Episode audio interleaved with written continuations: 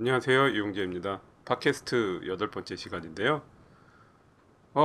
날씨가 굉장히 좋아서 창문을 안 열어놓으면 굉장히 더운 계절이 되었거든요. 제가 27인치 모니터를 쓰는데 이제부터 슬슬 모니터 앞에서 작업을 하기가 괴로워집니다. 왜냐하면 큰 모니터는 아시다시피 거의 난로 수준이기 때문에 그 난로의 얼굴을 대고서 일하는 기분이랄까요. 하여간 그래서 이제 창문 열어놓는데 어딘가에서 치킨 냄새가 솔솔 올라오네요. 그래서 나가서 치킨 뭔가 금요일 저녁에 어울리는 그 음식 있죠. 전 글쎄 튀긴 음식이랄지 그런 게 막 생각이 나네요. 오늘도 아직 여태 한 끼밖에 못 먹어서 음식 냄새가, 원래 파는 치킨 중에 좀 조미료 냄새가 과하게 나는 것들이 있죠. 저희 집 앞에 많고 많은 치킨집 중에 브랜드가 기억이 잘 안 난다. 하여간 튀김 냄새보다 하여튼 그 묘한 조미료 냄새가 굉장히 많이 나는 치킨집이 있어요. 하여간 그런, 맨날 지나가면 조미료 냄새 막 이러는데, 하여간 원래 그래서 그렇게 썩 그런 냄새를 즐기지 않습니다만, 말씀드린 것처럼 오늘도 밥을 한 끼밖에 못 먹었다 보니까 좀 냄새가 사람을 괴롭게 만드네요. 네. 원래 밥은 3끼 꼭꼭 잘 먹고 살아야 되는데 좀 정신이 없네요. 네, 계속 그렇습니다. 사실 맨날 그런 얘기하지만 이 직업의 속내랄지 어떻게 살아가는 것 자체에 대해서 디테일하게 누군가 볼 필요가 없다고 생각하기 때문에, 사실 바쁘다, 정신없다 이런 얘기가 사실 되게 무의미하다고 저는 생각을 해요. 세상에 바쁘지 않은 사람이 있겠어요? 나름의 이유로 바쁘고, 나름의 능력만큼 바쁘거나, 아니면 나름의 능력이 있는데 그거보다 더 많이 일을 해야 되는 상황이라 바빠. 어쨌든 세상에 바쁘지 않고 정신없지 않은 사람이 누가 있겠어요? 그런 것도 있고. 그런데 좀 그렇습니다. 네, 근황을 말씀드리자면 그래요. 연휴였잖아요. 물론 직장인과 저 같은 자영업자는 좀 사정이 다르지만, 연휴인데도 이게 연휴라 내가 좀 놀아야 되겠어 이런 생각도 사실 없었고요. 그 존 메이어 공연 보러 간다고, 사실 아시겠지만, 아니 제가 맨날 하는 얘기지만 존 메이어는 좀 기타를 굉장히 사실 잘 치는데요. 맨날 이렇게 약간 팝 같은 노래를 만든다거나, 아니면 너무 잘생기고 키가 커서 여러 가지 이유로 기타가 상대적으로 과소평가가 되는 느낌이 있었다고 생각했어요. 저는 그렇게 생각 안 하지만, 하여간 그 기타를 꼭 보러 가야 되겠다 이제 이런 마음으로, 그걸 보러 가기 위해서 또 그 나머지 날에 일을 하고, 또 공연을 보고 와서 바로 또 좀 에너지가 많이 소모되는 그 학교 수업을 하러 가고, 이러다 보니까 사실 감기 몸살이 와서 지난주 며칠 좀 고생을 했습니다. 그래서 이게 지금 근황이고요. 그래서 에너지가 좀 떨어진 그런 느낌이 들고, 또 다른 거는 이왕 팟캐스트를 하는 김에 말씀을 드리면, 오전에 블로그에 글을 올렸는데요. 블로그를 옮겼습니다. 제가 블루엑스마스닷컴이라는 글쎄요, 무슨 의미가 있는가는 잘 모르겠지만, 블루엑스마스닷컴이라는 그 도메인을 굉장히 오래전, 한 15년 정도 전에 닷컴 버블 있던 시절, 물론 닷컴 버블과 저와는 별로 상관이 없습니다만, 투자란 것도 아니고 벤처기업에 다닌 것도 아니고, 하여간 그렇게 닷컴 버블이라는 게 있던 시절에 그냥 아무 생각 없이 대학 다니던 시절에 그냥 도메인을 사서 지금까지 갖고 있었어요. 원래 블루엑스마스닷컴하고 닷넷하고 2개를 가지고 있었는데, 닷넷은 제가 이제 외국에 있다고 구글에 호스팅을 시켜놨다가 갱신이 안 되더라고요. 갱신을 작년에 이제 갱신하려면 결제 페이지 여기를 들어가셨는데 결제 페이지에 접속이 안 되더라고요. 그런 어이없는 이유로 찾아보니까 그러한 어려움을 겪은 사람이 굉장히 많더라고요. 그래서 결국 닷넷은 뺏겼습니다. 어쨌든 그래서 그 도메인을 제가 명함에도 찍어 갖고 다니면서 언젠가는 여기로 옮겨야 되겠다라고 오랫동안 생각을 해왔는데, 그 시점을 저는 이제 한 내년쯤으로 잡고 있었어요. 왜냐하면 이글루스도 백업이 쉽지 않습니다. 또 최근에 원래 백업 프로그램을 만드신 분이 있는데 그거를 몇 번 시도를 했었는데 그것도 제가 컴퓨터에 그 정도까지 밝은 사람은 아니기 때문에 그것도 사실 쉽지 않았는데 운영 주체가 바뀌면서 막았다 그래요. 그 로그인을 막아서 좀 손실이 있습니다. 뭐 특히 제가 이 10년 동안 블로그를 유지하면서 중요하게 생각했던 비공개 댓글 같은 거 있잖아요. 이렇게 오시는 분들 그런 게 저한테 되게 소중한데요. 그런 것들을 좀 놓쳐야 하는 모두 살릴 수 없는 사정이 좀 있어서 오랫동안 망설였는데 뭐 여러 가지 이유에서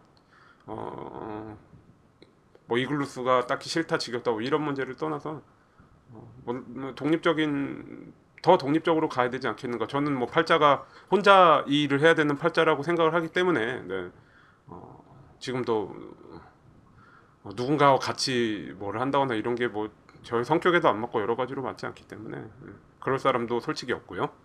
그래서 그냥 더 미미한 사이트로 남더라도 더 미미한 블로그로 남더라도 독립을 해야 되겠다. 자, 그래서 최근 옮겨놓고 글도 뭐 사실 글을 요즘에 쓸 마음의 여유가 그러니까 시간과 마음의 여유가 블로그에 글을 쓸 시간과 마음의 여유가 별로 없어서 계속 옮겨놓고 뭐 아무 공지도 못하고 있었는데요. 제가 오늘 이거를 녹음해서 올리면 또 그거에 대한 글은 써야 되니까요. 네, 그래서 이제 옮겨놓은 김에 뭐 그래야 되겠다. 그래서 훨씬 기억하기는 쉽겠죠. 뭐 블루엑스마스.com 그러면 네, 뭐 그렇습니다.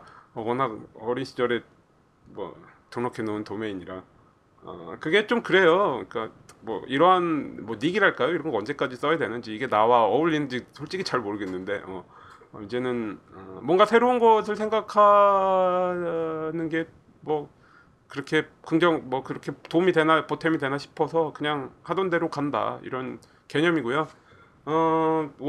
워드프레스의 어떤 인터페이스랄지 이런 것들이 뭐 이글루스를 10년 써왔기 때문에 익숙하지 않고 이런 게 사실이라 좀 오래 걸리고 또 수동적으로 그 따로따로 고쳐야 될 제가 뭐 글이 한 3,000개쯤 되는데요. 그거를 따로따로 고쳐야 될 것들도 좀 있고 그래서 안정이 되기까지 시간이 좀 걸리리라고 생각을 합니다. 뭐 디자인도 싹 바꾸고 싶고요.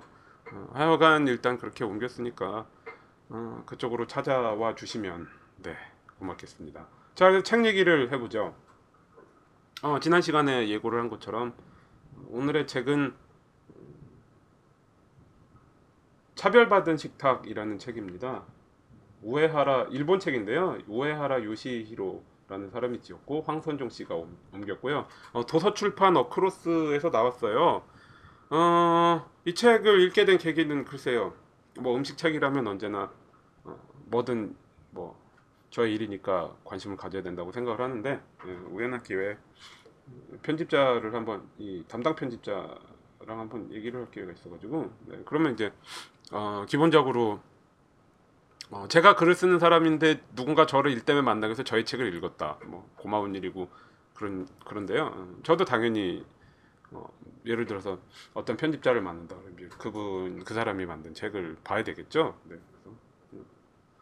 그래서 어쨌든 그러한 그게 뭐 설사 일을 뭐 한다 안 한다 이런 문제를 떠나서 네, 어떤 이 안에서 일을 하는 사람으로서 뭐 예의랄까요? 직업적인 예의라고 하면 좀 그런가요? 하여간 그렇게 생각을 해서요. 네, 그래서 그때 어떤 책을 읽어볼까 그러다가 이제 음식책이 있으니까 이 책을 읽어보자. 자, 책 소개를 한번 해보죠. 부제가 달려있습니다. 세계 뒷골목의 소울푸드 견문록. 무슨 얘기냐면요. 작가 소개부터 할까요? 이 작가는 오사카, 일본 오사카의 불황민이라고 해요. 이게 불황민이 무엇이냐 이제 책의 설명을 본인이 하는데요. 자, 뭐 요즘 세상에서 그 표현이 맞다라고 말할 수는 없겠는데 하여간 어떤 계급이 존재하던 시절에 이를테면 불황민이라는 사람들이 어떤 이런 표현을 입에 담는 게 뭐 이렇게 마음 편하지 않습니다만 천민의 후예다라는 거죠. 그러니까 뭐 우리나라에서도 산업공상 이런 게 있었고 뭐 백정의 계급 뭐 이런 것들도 있었고 백정이 뭐 예를 들어서 그런 거 있지 않습니까? 뭐 천대받고 어떤 사회 이론으로서 차별당 뭐 그런 것들이요, 더러운 일을 한다랄지 부정된 일을 한다 뭐 그런 인식이 있었지 않습니까? 이 불황민인도 그런 일을 하던 사람들의 후예라는 거죠. 그래서 이제 뭐 고기를 판다든지 어떤 뭐 일본에서는 말고기도 먹는 걸로 알고 있는데 뭐 그런 것과 부산물과 자 이런 건데요.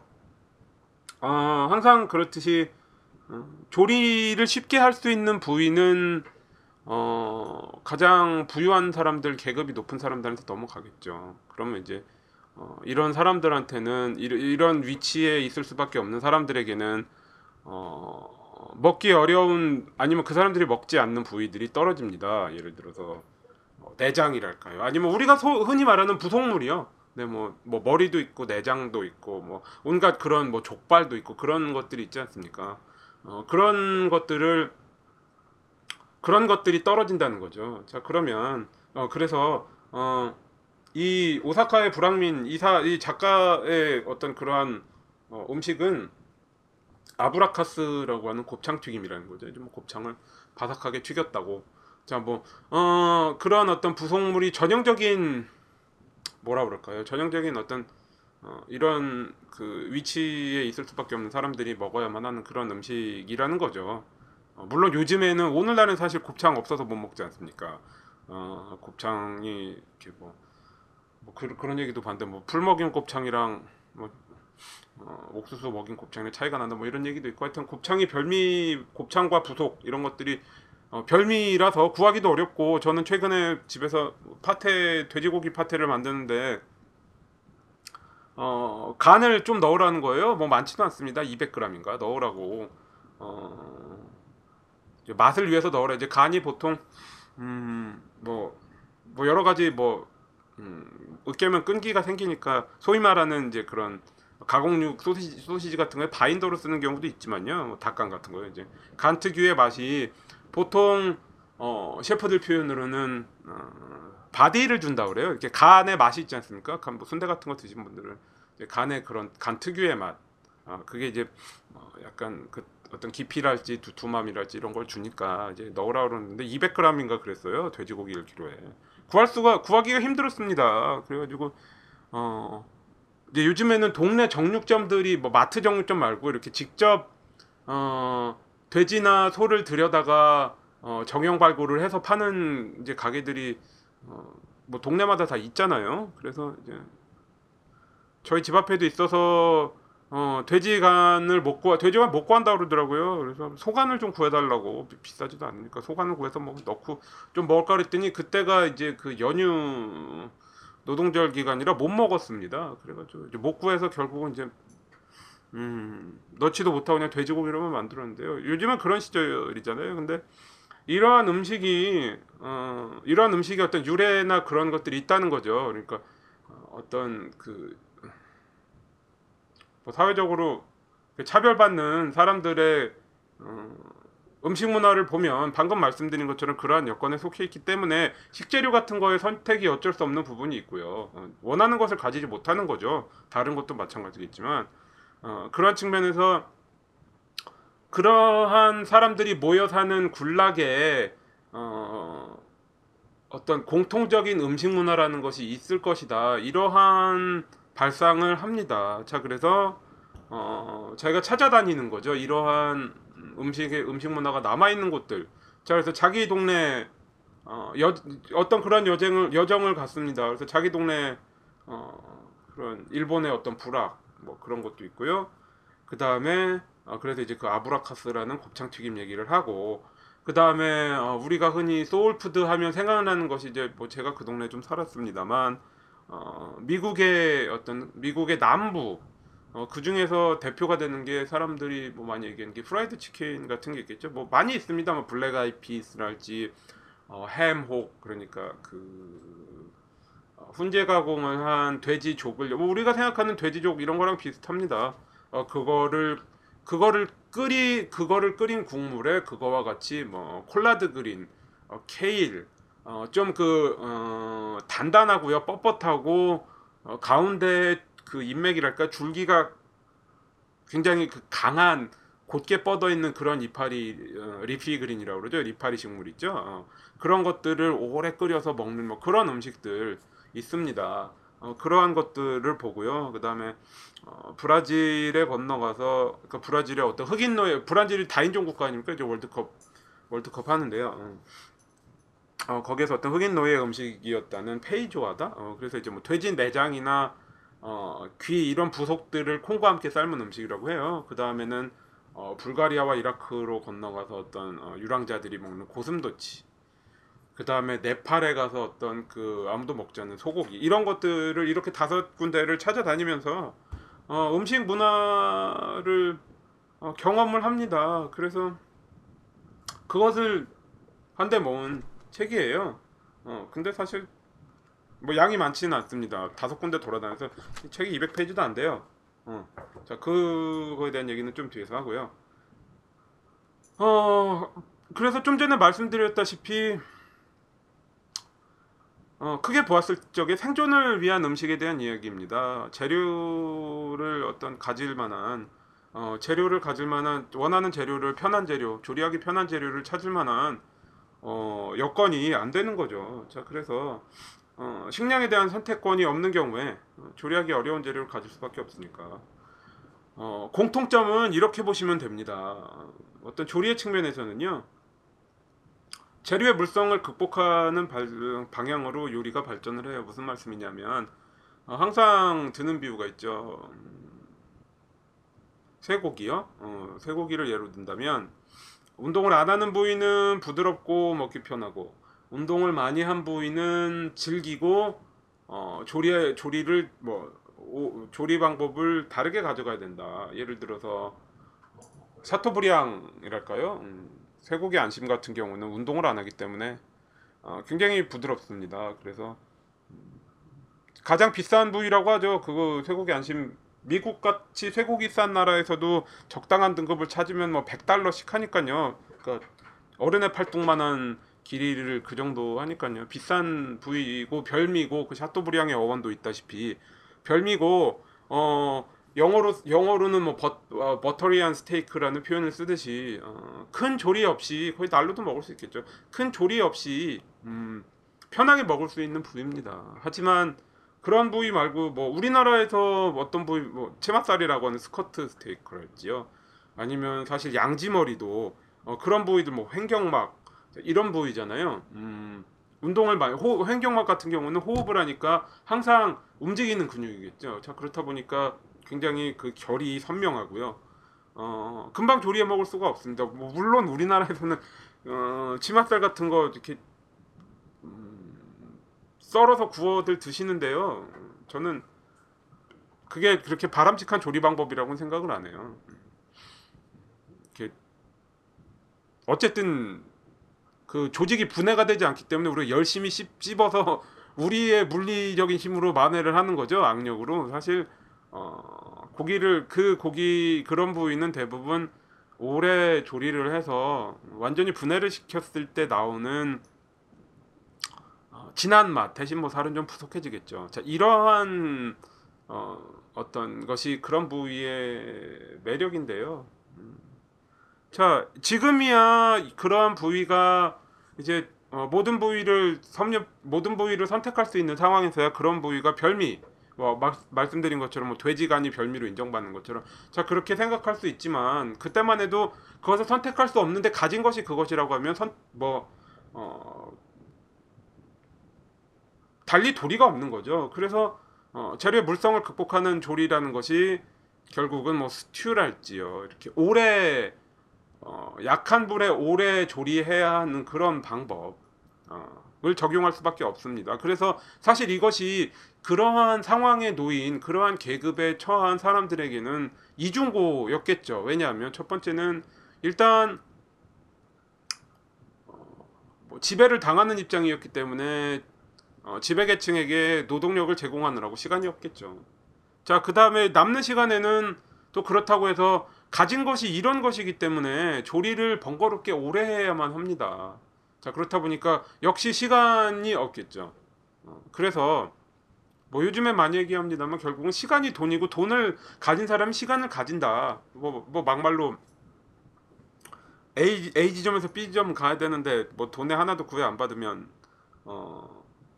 택시를 타고 다녀도 되고요. 근데 그게 아니면 굳이 대중교통을 이용하기 위해서 불편함을 거쳐야 되겠죠. 아, 그 얘기하니까 생각이 나는데 제가 이 얘기도 하려고 그랬네요. 최근에 이것도 일종의 근황입니다만 최근에 몇 군데 매체 몇 군데에서 집중적으로 한 며칠 동안 서너 군데에서 연락이 왔어요. 그것도 뭐 두 군데에서 1시간 간격으로 연락이 오고 그랬습니다. 이렇게 똑같은데요. 뭐냐면 추천을 받고 싶다.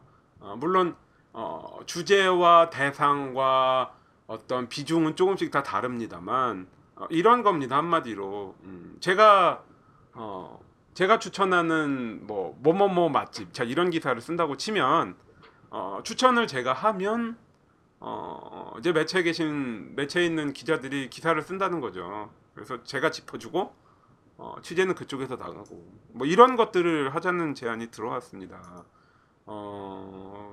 그래서 심지어는 제가 정확하게 기억을 하는 약간 미심쩍습니다만 거의 이제 연재 비슷하게 가는데 추천은 제가 하고 그렇다 이제 취재는 우리가 한다 이런 것들이 들어와서 제가 이제 다 거절을 했습니다. 제가 사실은 그런 것들을 안 하는데요. 이유는 그런 거죠. 이렇게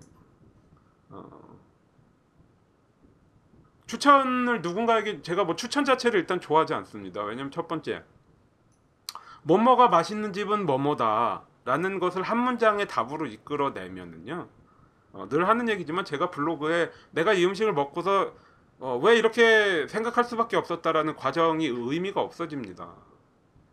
사람들이 보통 답을 그러니까 우리는 어떤 과정을 알고 싶어 하지 않아요. 답을 알고 싶어. 그리고 실패하고 싶지도 않습니다. 뭐 그런 거 있잖아요. 그렇다 보니까 정보에 기대는 거 이해는 갑니다만 뭐랄까요? 저는 그런 과정이 의미가 없어지는 게 싫을 뿐더러 내가 시행착오로 얻는 것들이 굉장히 오래 간다고 생각을 해요. 여러 가지로. 물론 각자의 여건이 제한되어 있으니까 이해는 합니다만 최소한 제가 음식에 대한 글을 쓰는 입장에서는 추천이라는 것이 제가 추구하는 어떤 직업적인 방향과는 맞는다고 볼 수가 없는 거죠. 그리고 두 번째는 그렇습니다. 결국은 제가 아는 거에 대해서 얘기를 하는 거는요. 그 아는 어떤 지식과 정보랄까 그걸 쌓는 데는 어쩔 수 없이 불가피하게 세상에 공짜가 없잖아요. 불가피하게 가치를 지불을 해야 됩니다. 단팥빵에 대한 글을 한번 써보려고요. 어제 그제 뭐 단팥빵 한 20개 정도 사다가 먹었습니다. 뭐 단팥빵은 그렇게 비싸진 않아요. 물론 비싼 단팥빵이 있습니다. 롯데호텔에서 4,000원인가 4,500원 주고 샀어요. 그거 뭐 한 20군데 돌아다니면 뭐 그렇게 큰 돈이라고 보긴 어렵습니다. 하지만 돈은 들어가죠. 어쨌든 뭐 책을 읽어도 돈은 들어가고요. 뭐 이러다 보니까 그런 것들을 야 너무 짠 거 아니냐 이렇게 얘기를 뭐 하실 분들도 있을 것 같긴 한데 제가 이 일을 계속하기 위한 방안은 결국은 그러한 지식과 정보를 저의 비용으로 쌓고요. 그것에 대한 컨텐츠를 제공했을 적에 거기에서 어떤 비용을 회수를 해서 그걸로 재투자를 하는 이런 방식이 돼야 되는데 사실 그런 제가 원고를 예를 들어서 제가 글을 쓴다 특정 주제에 대해서 글을 쓴다 그러면 그나마 그게 됩니다. 물론 뭐 원고료랄지 그런 것들의 문제는 제가 굳이 여기서 얘기하고 싶지 않습니다만 그래도 어쨌든 그거는 컨텐츠를 생산해서 제가 대가를 받을 수 있는데요. 사실 추천인 같은 걸 하면 그게 저에게 오지 않습니다. 물론 매체에 계신 분들은 그렇게 말씀을 해요. 이것이 홍보 수단이다. 그러니까 너라는 사람을 알리는데 홍보 수단으로 작용할 것이다라는 얘기가 가장 많이 나오죠. 부정은 하지 않습니다. 그럴 수는 있어요. 근데 이제 저는 그걸 어떻게 보냐면 요즘에 이제 책을 내놓고 뭐 인세를 받고 이러다 보면 그것이 이렇게 생각을 하게 됩니다. 뭐 제가 나는 인세를 몇 퍼센트 받는다 이런 얘기는 할 필요가 없는데요. 어떤 그 책을 어떤 매체에 그런 식으로 제가 노출을 해서요.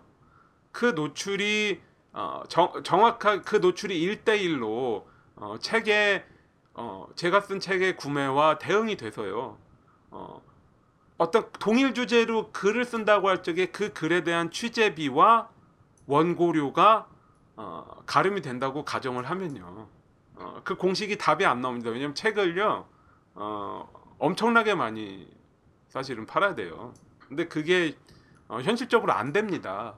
그게 그러니까 예를 들어서 누구 그런 사람 있다던데, 뭐 텔레비전에 연예인이 드라마에서 책을 읽어 갖고 나서 나 요즘 이런 거 읽고 이렇게 돼가지고 엄청난 경우가 가끔 있다고 하더라고요. 근데 뭐 그거는 그냥 현실에서 거의 일어나지 않는 일이죠. 그건 아니다 보니까 이러한 상황에서 간접 수단이 되기 때문에 공짜로 지식과 정보를 줄 수가 없어요.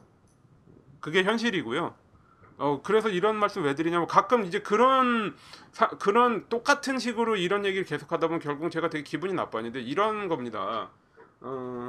저는 프리랜서로 우리나라에서 프리랜서로 일을 한다는 건 무슨 의미냐면요, 우리나라 사회보장제도 같은 거에 있어서 전반적으로 굉장히 거리가 멀어집니다. 무슨 얘기냐, 보험도 지역보험 같은 데 가입해야 되고 다 제 비용으로 써야 되고요, 회사에서 대주거나 뭐 4대 보험 된다고 그러지 않습니까? 그런 게 일단 4대 보험 이런 거 없습니다. 다 제가 해야 되고요. 택시 얘기는 왜 했냐면 최소한 회사에서 취재 다니고 이런 사람들은 회사의 법인카드 같은 걸로 택시비 같은 게 충당이 된다는 거 저는 그 정도는 알고 있거든요. 저는 그런 게 없습니다. 당연히 제약을 많이 받아요. 이런 얘기를 하고 싶었던 거예요. 그래서 현실적으로 불가능합니다. 여태껏 계속 이게 되게 마음의 갈등이 커요. 그러니까 한번 의뢰가 오면 기본적으로 저는 거절을 되게 하기 싫습니다. 왜냐하면 그래도 저를 어떤 제가 갖고 있는 컨텐츠라든지 이런 것들에 메리트가 있다고 생각해서 저한테 접촉을 한 거잖아요. 그래서 이런 일로 갈등을 되게 많이 하는데요. 항상 그래서 거절하면 기분이 굉장히 나쁩니다. 거절해야 되는 것 상황 자체가 일단 되게 기분이 나빠요. 근데 그럼에도 불구하고 응하지 못한다. 지금까지 그래서 사실 원칙은 있습니다. 추천 같은 거 안 합니다. 한 번 원칙을 깬 적이 있었는데 그게 언제냐면, 제가 이제 작년 가을에 미국 갔다가 왔는데 그런 건으로 연락을 했는데 그게 이제 거의 며칠이 지나서 제가 이제 문자 온 걸 안 거죠. 이제 문자가 로밍을 시켜놨는데 문자가 안 온 거예요. 그래가지고 이제 제가 공항에서 내리자마자, 비행기가 내리자마자 전화를 켰는데 그게 와서 제가 그랬죠. 원래 이런 일은 제가 안 하고, 그리고 보통 24시간 안에 연락을 하는데 그렇지 못했으니까 본의 아니게 연락을 미룬 셈이 되었으니까 이것을 응하겠다 뭐 그랬던 경우가 있는데 그건 예외고요. 사실은 못합니다. 그러니까 안 하는 게 아니고 못해요. 그렇게 하기 시작하면 이 제가 하는 전체의 어떤 직업적인 그게 직업적인 토대가 망가집니다. 그래서 그런 거 하시고 싶은 분들한테 하시고, 저는 저 아니더라도 그런 거 할 수 있는 사람은 있을 거라고 생각을 해요. 뭐 맛집 추천 이런 거, 전 맛집도 싫고 추천도 싫고 그러니까 사실 저한테 뭐랄까요, 저를 섭외를 안 하시는 편이 사실은 되게 편한데 그렇게 연락이 오면 좀 마음이 굉장히 불편합니다. 인간적으로 뭐 감정 있고 그런 건 아니고요. 그 바닥이 그렇게 돌아가는데 어쩌겠어요. 다만 저는 거기에 장단을 맞출 수가 없는 현실이니까. 그래서 요즘은 사실 그렇습니다. 외고도 거의 안 하거든요. 그게 뭐 제가 돈을 벌기 싫고 글을 쓰고 싶지 않고 그런 게 아니라 가끔 원고를 쓰기 위해서 넘어야 될 그 산이 너무 많은 경우가 있어요. 그러니까 지나치게 많이 설득해야 되는, 여러 단계의 설득 과정을 거쳐야 되는 경우가 생깁니다. 뭐 결정 과정이 여러 단계를 거치잖아요. 근데 이제 그런 것들에서 너무 많이 제약이 있으면, 그러니까 저는 좀 그런 거거든요. 일단 저의 블로그라는 게 있기 때문에 저는 뭐 제가 쓰고 싶은 글을 거기에 쓸 수 있으면 일단은 그것이 정확하게 그 예외가 되는 거죠. 저의 블로그고 제가 제약을 안 받기 때문에 그것이 어떤 뭐랄까요, 뭐 공짜 콘텐츠라는 표현이 그렇죠. 아직까지는 그거에 대해서는 어떤 그게 저 자체이기 때문에 괜찮다고 생각을 하는데요. 다른 데에서는 그렇습니다. 그러니까 뭐 우리나라에서 원고료로 지불하는 비용이랄지 이런 부분이 뭐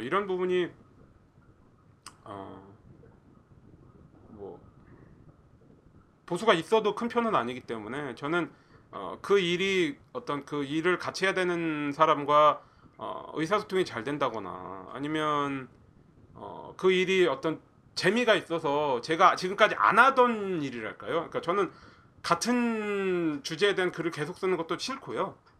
그게 오히려 가장 싫죠. 신문 같은데 왜 A 신문, B 신문, C 신문, D 신문에 똑같은 글 쓰고 그러잖아요. 저는 그게 되게 싫습니다. 동어 반복을 이렇게 독자 뭐 예를 들어서 매체가 아주 다른 거면 상관이 없을 수도 있지만 그것도 싫은데 독자라는 그러니까 어떤 같은 매체의 수평적인 위치에 있는 매체에 글을 이렇게 같은 내용으로 글을 쓰는 건 저는 그냥 예의가 아니라고 생각을 하고 제가 게을러서 소재 개발이 안 되는 건가라고 생각할 수도 있기 때문에 저는 그거를 싫어합니다. 그래서 그러한 상황에서 외고라는 것은 새로 제가 저에게 도전할 수 있는 일, 제가 귀찮음과 번거로움 무릅쓰고 안 하던 거를 하고 더 재미있게 할 수 있는 일 그런 것들을 찾는 거지. 현실이 그렇기 때문에요. 그냥 그러한 생각이 갑자기 나네요. 앞에서 했어야 될 얘긴데, 네, 뭐 트위터에서도 몇 번 얘기를 하고 그래서. 동어 반복이다 생각하실 분도 있겠네요. 자, 그래서 다시 원래 책으로 돌아갈까요? 선택이 너무나도 한정되어 있기 때문에 재료랄지 자 이런 것에 있어서 조리를 그렇게 힘들게 해야 되고 따라서 이중고를 겪는다 거기까지 말씀을 드렸죠. 자, 작가는 머리말에서 자 어떤 차별받아온 와중에서 이렇게 요리하는 어떤 문화가 저항의 식문화라는 식으로 규정을 하는데요. 저는 살짝 동의하기가 어렵습니다. 왜냐하면 이것이 그 요리법 자체가 저항이라기보다는 저는 요리법 자체는 어떤 극복을 위한 거라고 보고요. 뭐 극복이 저항의 과정이 아니냐라는 논리라면은 그것은 괜찮은데요. 뭐 궁극적으로는 먹고 살기 위해서 살아남기 위해서 음식을 먹고 그렇게 살아남아서 저항을 한다 이렇게 되면 맞는데 요리법 자체를 저항의 요리법이라고 하는 것은 글쎄요 좀 뭐 이것을 어떤 그 맨날 건축에서 하는 얘기가 건축은 자연을 극복하려는 반역의 과정이다 뭐 이렇게 본다면 뭐 그럴 수 있는데요 약간 헛갈립니다. 자 그런 부분이 있고요. 자 이렇게 어떤 극복을 한다는 과정에서요 재료의 물성을 극복한다는 과정에서 맨 처음에 나오는 소울푸드가 치킨이에요. 가장 뭐 여러분들도 가장 좋아하시는 거 아닙니까 치킨. 그래서 관심을 이쪽에 다른 음식들도 그렇지만 여기서 말하는 치킨 이 책에서 소개하는 치킨에 대해서 좀 생각을 해봤습니다. 무슨 얘기냐면요 이 책에서 나오는 치킨의 기원, 치킨이라는 조리법의 기원에 대해서 최근에 치킨에 대한 글을 매체에 쓴 사람들이 인용을 이 책으로 좀 했어요. 무슨 얘기냐? 자, 뭐 소울푸드 저항의 음식, 치킨 차별받은 음식이라는 게 왜 치킨이 그랬냐면 흑인 노예들이 그러니까 그러니까 지배계층이 맛있는 부위를 다 가져가고 먹기 힘든 모기랄지 이제 닭을 해체하는 방법이 있어요. 지난주에 사실 뭐 이 책도 겸하고 해서 오랜만에 집에서 또 닭을 한번 튀겨봤는데요. 닭을 해체하는 방법이 있습니다. 뭐 날개 떼어내고 가슴 반으로 자르고 뭐 다리 자르고 다리 허벅지 자르고 이렇게 자연스럽게 닭의 관절을 쫓아가는 방법이 있는데요. 그래서 흔히 말하는 제가 이제 모모푸쿠 번역할 적에도 그 번역 표현 때문에 좀 애를 먹었는데 치킨백이라고요. 무슨 얘기냐면 닭을 가슴에서 그 뭐 복강이라고 그러나요? 복강에서 수평으로 자르면 등 부분이 살이 별로 없는 등 부분이 나오잖아요. 이제 그게 치킨백인데 그런 부위들 우리나라에서는 물론 교촌 같은데 다 튀겨서 내죠. 그거 뭐 먹으면 먹고 안 먹으면 안 먹습니다만 그런 부위들 이렇게 먹기 힘든 부위들을 기름에 오래 튀겨서 바삭하게 만들어서 먹느라고 조리법이 이런 치킨이라는 기름에 튀기는 조리법이 개발이 되었다. 그 사람들이 그렇게 고안을 했다. 그런 방법으로서 했다. 뭐 그런 얘기를 인용을 하는데요. 제가 몇 번을 봤습니다. 올해 초에. 그래서 사실 저는 그 부분에 약간 의심을 품었어요. 왜냐하면 튀김을 그러니까 재료를 오래 튀기면 그렇게 되는 것은 분명히 맞습니다. 그래서 조리의 논리를 따져봤을 적에 아주 말이 안 되는 것은 아니지만 그것은 결국은 수분이 빠졌다는 것을 의미를 하거든요. 뭐 바삭하다는 말은 뒤집어서 얘기하면은 사실 뭐 부스러진다는 얘기이기 때문에 수분이 다 빠져나가고요. 그게 정확하게 어느 만큼 먹기에 즐거운 부위인가라는 거는 좀 고려를 해봐야 돼요. 근데 사실 이거는 비교적 자질구레한 문제고요. 제가 생각했던 거는 큰 그림을 보았을 때 이 사람들이 처한 맥락에서의 조리의 효율입니다. 무슨 말씀이냐? 댁에서 튀김을 많이 해 드시는지 모르겠어요. 거의 아무도 안 해 드시죠. 저는 뭐 한 달에 2번, 3번 정도 많이 하면 튀김을 합니다. 이렇게 적당한 시스템을 갖춰놓으면 그렇게 크게 번거롭지는 않아요. 뭐 그래봤자 그 시스템이라는 것이 결국은 뭐죠?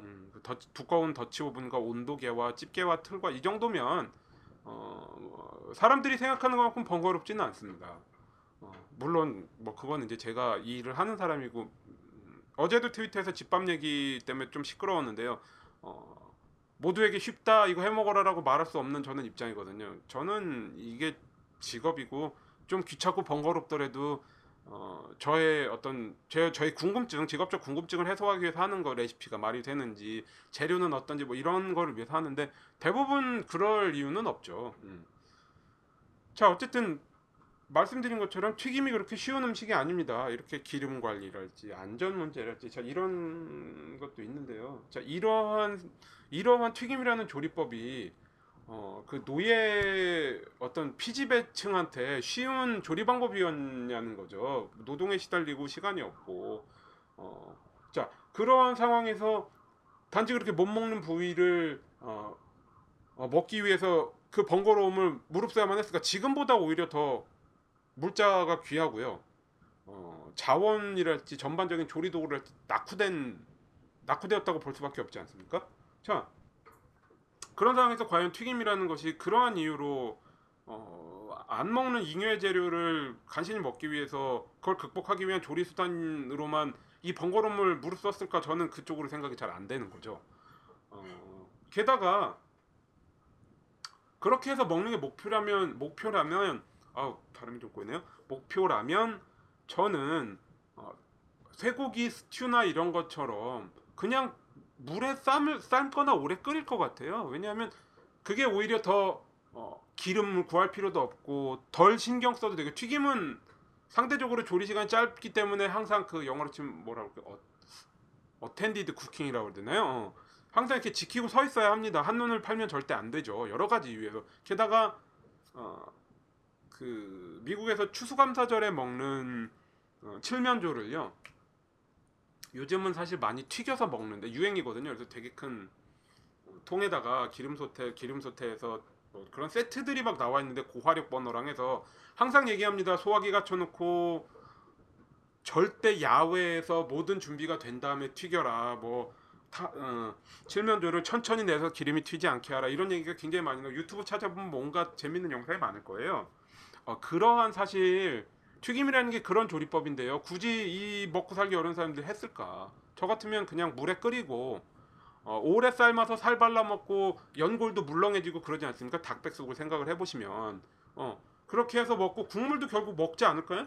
튀김 기름은 못 먹잖아요. 결국 수프나 국이라는 음식은 없는 재료를 나눠 먹기 위한 용도 아니었습니까? 자 그렇게 따지면 이 편이 더 효율적이지 않았을까? 왜 굳이 튀김이라는 조리법을 그러한 이유만으로 썼을 것 같지는 않다는 거죠. 제가 이해하는 바는 이것이 정말 뭐 자메이카랄지 자메이카 아니면 아프리카랄지 이런 쪽에서 건너왔다고 쳤을 적에 흑인 노예와 함께 건너왔다고 쳤을 적에는 이런데 어떤 의식적인 리추얼이요 의식적인 요인도 있지 않았을까 저는 그렇게 생각을 합니다. 그래서 거기까지 생각이 미쳐서 사실 그 다른 책도 한번 찾아봤어요. 그러니까 오늘은 거의 2권의 책을 소개하는 셈인데요. 존 T. 엣지라는 음식 저자가 있어요. 이제 미시시피, 그러니까 미국에서도 딥사우스라고 말하는 제가 살던 조지아 이론과 알라바마, 미시시피, 그러니까 이제 조지아에서 서쪽으로 텍사스까지 거쳐가는 동안에 거쳐가는 주가 있습니다. 조지아, 알라바마, 루이지애나, 미시시피. 자 이런 궁금하신 분은 어떤 영화를 보면 될까요? 최근에 제가 학교 수업에 썼던 프라이드 그린 토마토 아직도 DVD 재고가 있던데 뭐 3,000원쯤 하고요. 보셔도 그것도 괜찮고, 그 다음에 존조 나오는 해롤드 와쿠마 화이트 캐슬에 가다 2편에 보면은 또 무슨 근친상간하는 남매 얘기가 나오는데, 이제 그게 이제 사우스 미국 딥사우스를 약간 풍자를 한 뭐 그런 거거든요. 그런 것도 뭐 그런데 소개를 하듯이 약간 그런 남부 특유의 뭐 문화랄까요. 뭐 포레스트 검프도 있네요. 남부 특유의 문화, 그 미시시피가 고향이기 때문에 그러한 남부의 음식 문화를 어떤 정리하는 저술가로서 역할을 하는 사람인데요. 그래서 이 사람이 프라이드 치킨에 대한 책을 썼습니다. 이것도 역시 차별받은 식탁처럼 200페이지가 나름 200페이지가 안 되는 가벼운 읽을거리인데요. 이제 그런 얘기를 하죠. 내가 남부가 고향이고 그래서 남부에서 나고 자라야만 치킨이 맛있다라는 얘기를 많이 들었는데 이제는 그렇게 생각할 필요가 없다. 맛있는 치킨은 이제는 그냥 보편적인 음식이 아닌가, 이렇게 얘기를 하면서 미국 전역을 돌아다닙니다. 그래서 여러 가지 치킨을 찾아요.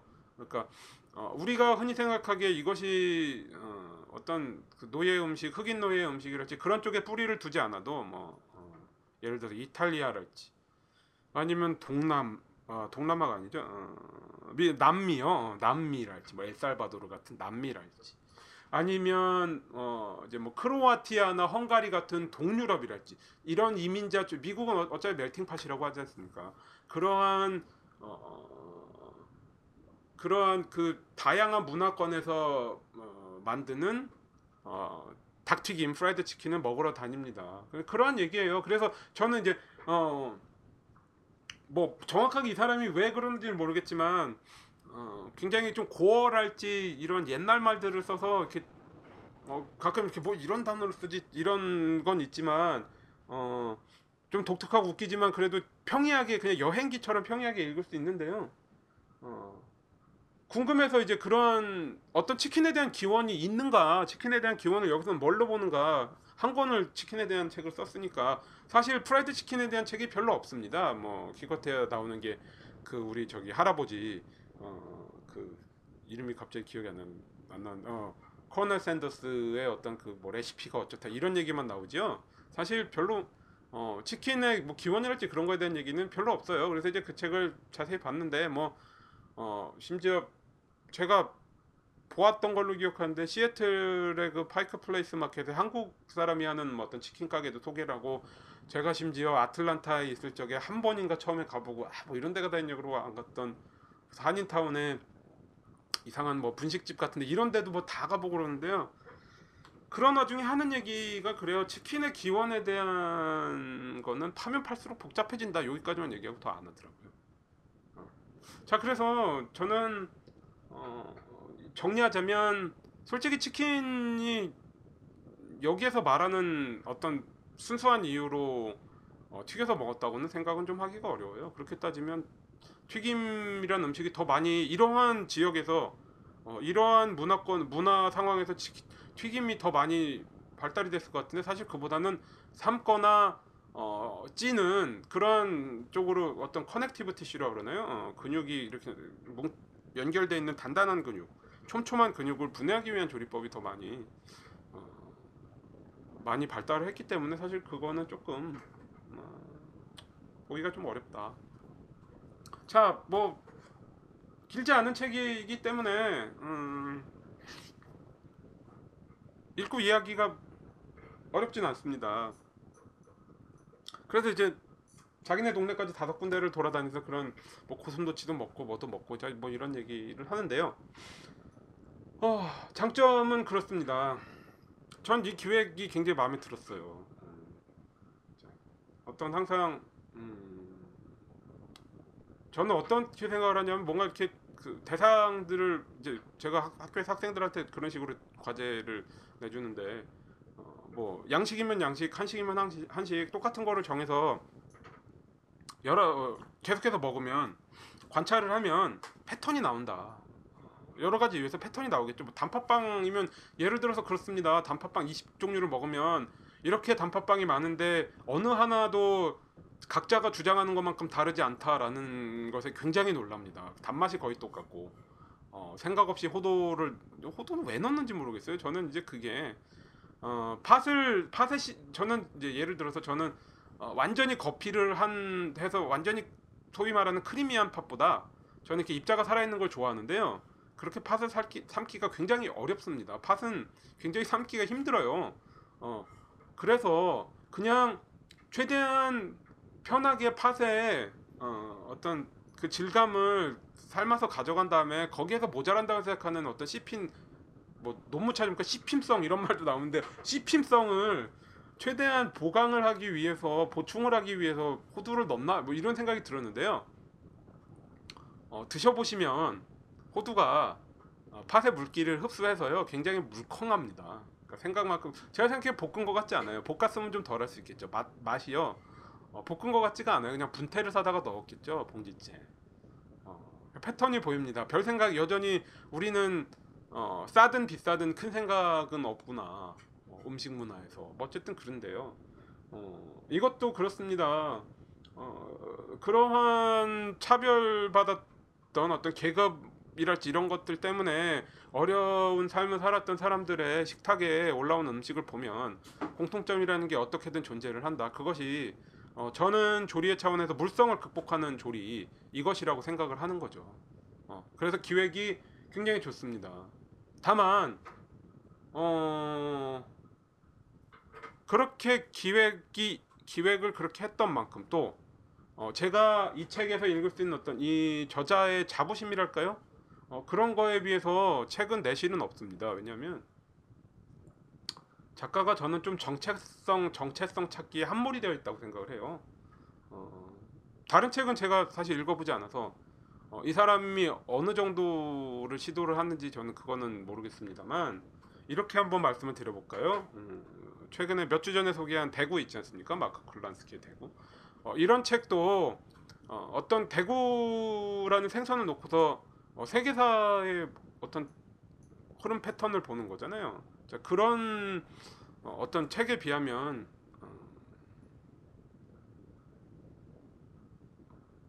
시각과 의도랄지 뭐 이런 주제의식이랄지 이런 것들의 깊이가 굉장히 떨어집니다.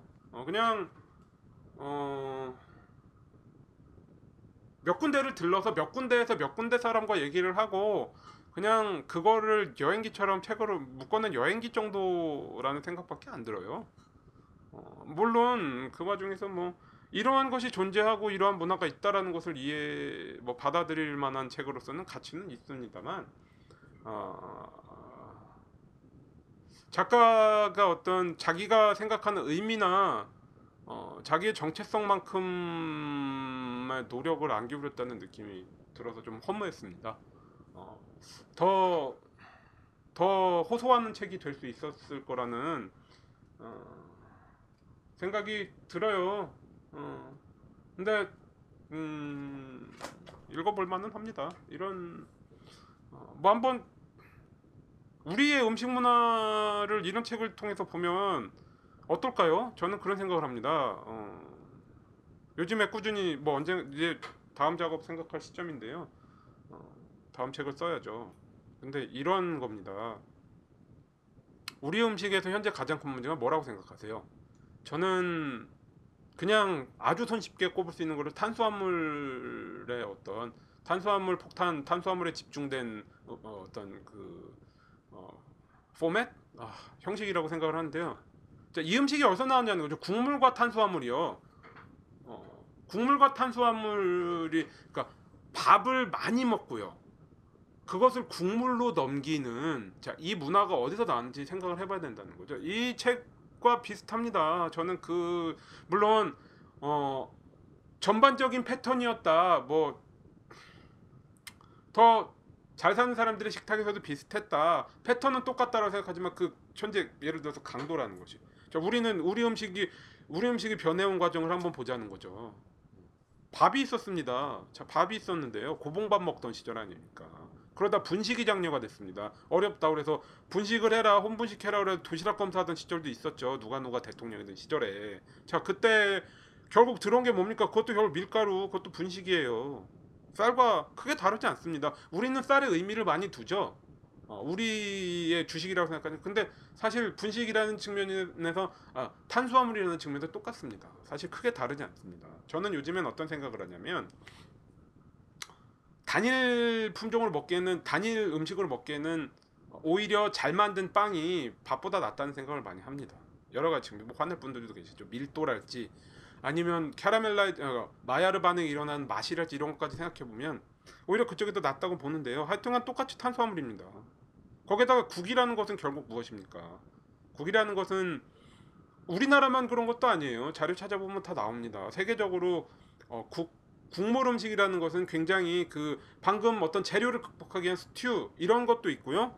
그것이 끓이는 과정에서 부피가 늘어납니다. 감자 넣고 구황작물 감자 넣고 뭐 빵 넣는 것도 있고요. 부피를 늘려서 나눠 먹으려는 수단이었단 말이죠. 자, 거기에다가 지금 요즘에는 어떤 세계의 멍청한 중심으로서의 미국, 그러니까 세계 미국에서 나쁜 분물이라고 할 수 있는 탄수화물 음식들이 다 들어와 있잖아요. 그게 우리 음식, 우리 식탁의 현주소거든요. 벗어나지 못한다는 거죠. 생각해 봐야 될 부분이, 그러니까 우리가 밥과 반찬 문화를 우리의 문화로서 우리의 문화라고 생각하는 건 좋습니다. 근데 그것이 우리의 문화이기 때문에 항상 옳아야 될 필요는 없겠죠. 그 중에서 잘못된 점이 무엇인가를 생각해 봐야 되겠죠. 현재의 상황에서 어떻게 고쳐서 우리가 더 낫게 살 수 있나를 생각해 봐야 되겠죠. 저는 밥과 반찬이 요즘 젊은 세대들의 어떤 현실이랄지 아니면 그 가치관 또는 어떤 저는 뭐 개인주의적인 측면에서 개인주의를 이기주의랑 혼동하시는 분들이 많은데요. 개인주의의 측면에서 별로 밥과 반찬을 많이 펼쳐놓고 먹는 소위 말하는 공간정기형의 식탁이 우리의 현실에 그렇게 이제 어울리지 않는 때가 됐고 우리가 그것을 어느 부분 인정해야 된다고 생각합니다. 뭐 그러한 상황이에요. 저는 뭐 그쪽에 계속 이렇게 주시를 하고 있습니다. 그래서 이 책의 의미를 부여하자면 그것과 이 책에서 말하는 현실과 우리의 현실, 우리가 지금 먹는 음식이라는 것이 어디에서 나왔는가, 거기까지는 설사 보지 못하더라도 음식 현실을 놓고 봤을 때 이 음식이 어떤 문제를 보여주고 있는가를 이런 책을 보고서도 파악할 수 있다고 생각을 해요. 자, 여기까지 이렇게 말씀을 드리고요. 뭐 큰 부담이 없는 책이기 때문에 가볍고 지하철 출퇴근에 제가 생각하기에는 일주일 안으로 다 읽으실 수 있을 거라 생각합니다. 통근 시간 집에서 회사까지 1시간이라고 보셨을 적에 일주일이면 다 충분히 읽으실 수 있다고 생각하니까 음식에 관심이 있으신 분들 한번 읽어보시고, 자, 다음에는 다시 좀 더 장엄하다 그럴까요? 좀 더 좀 그런 주제로 돌아가서 예고를 드린 대로 브리아 사바랭의 미식예찬을 한번 다뤄보도록 하겠습니다. 자, 그러면 2주 뒤에 뵙겠습니다. 감사합니다.